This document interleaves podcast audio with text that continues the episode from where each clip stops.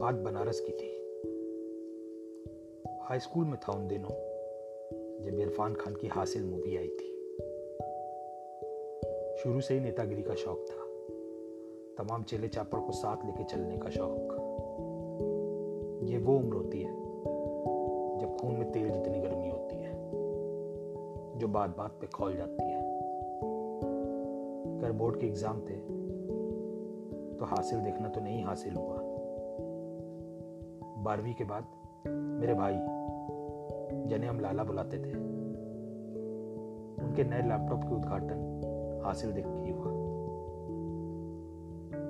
रण विजय हाँ यही नाम था उस साधारण शक्ल सूरत वाले अभिनेता का।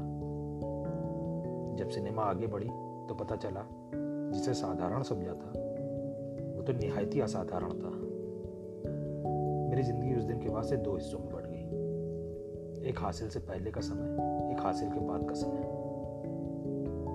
रण विजय ने कभी पीठ नहीं दिखाई, चाहे वो राजनीति हो या ज़िंदगी।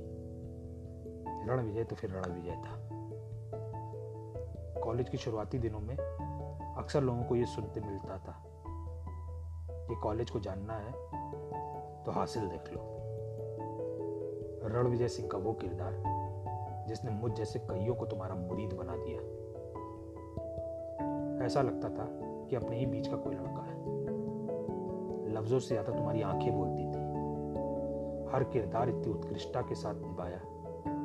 लगा जैसे तुम्हारे लिए से गढ़ा गया हो। तुम्हारा यूँ असम में चला जाना, हिंदी सिनेमा में एक निर्वात बनाने जैसा है। आर्टिस्ट आदमी थे तुम। हम तुमको याद रखेंगे। और हाँ रण विजय पीठ नहीं दिखाते। मर जाते हैं पर पीठ नहीं दिखाते अलविदा इरफान।